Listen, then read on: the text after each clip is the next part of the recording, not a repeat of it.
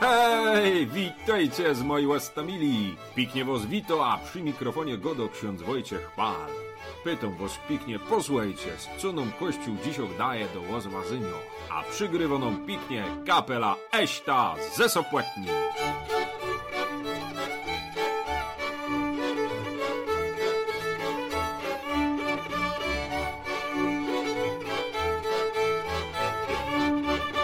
Dziś, moi łastomili, mamy se już ściernostą niedzielę w ciągu roku. Bez to poczytamy się Ewangelię od świętego Łukosa, tą dłuższą wersję. To będą pierwsze dwanaście i potem ostatnie siedemnaście, osiemnaście, dziewiętnaście i dwudziesty werset. Potem zaś będzie godka o tym, jako zmierzłemu gaździe Jantkowi wnuczka przygadała. No i też na koniec moje rozważanie w dwóch punktach. Pięknie was zapraszam do Ewangelii. Posłuchajmy się.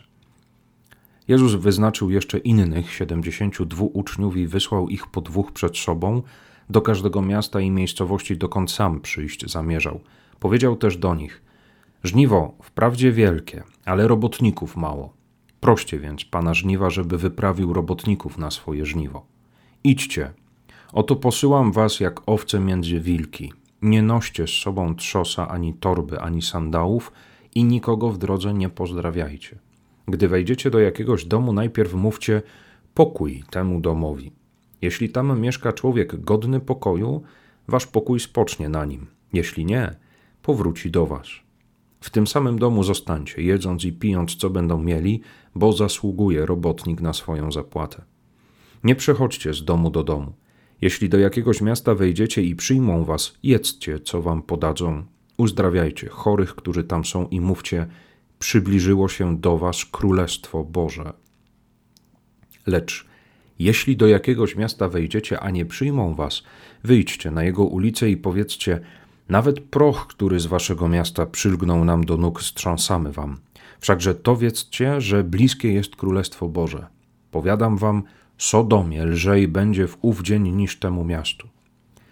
Wróciło siedemdziesięciu dwóch z radością, mówiąc: Panie, przez wzgląd na Twoje imię nawet złe duchy nam się poddają. Wtedy rzekł do nich: widziałem szatana, który spadł z nieba jak błyskawica. Oto dałem wam władzę stąpania po wężach i skorpionach i po całej potędze przeciwnika, a nic wam nie zaszkodzi. Jednakże nie z tego się cieszcie, że duchy się wam poddają, lecz cieszcie się, że wasze imiona zapisane są w niebie.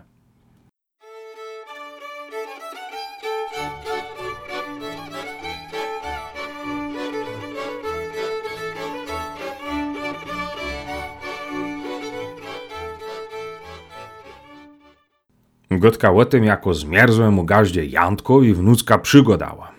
Wiecie, górole potrafią jednym zdaniem, czasami nawet jednym słówkiem ująć, jako się to godo sens rzecy. I tako celnie trafi, że ja ze zaboli w najculsym punkcie.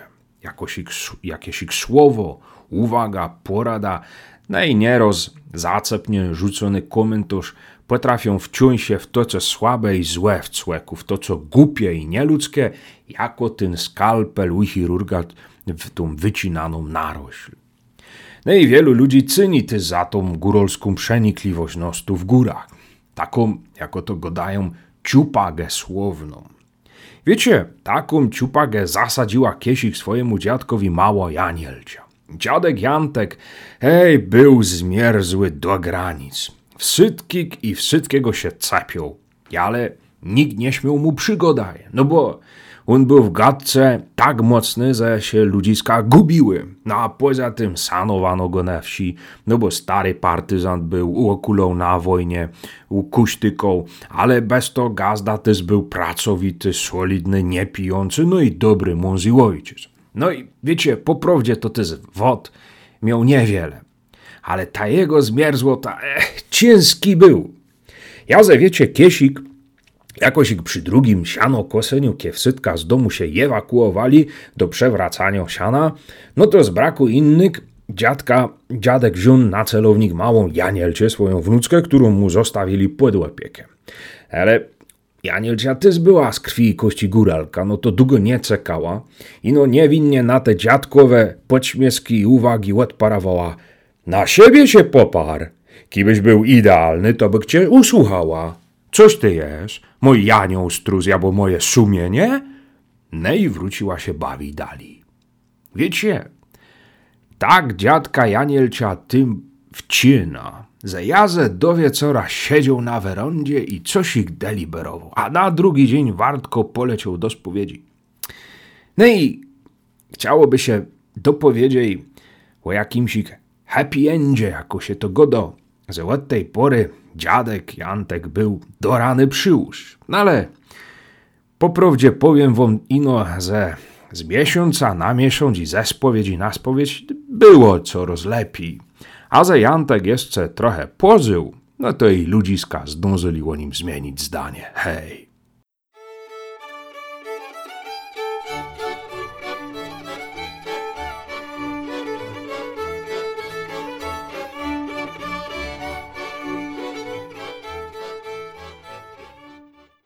Pan Jezus przestrzega.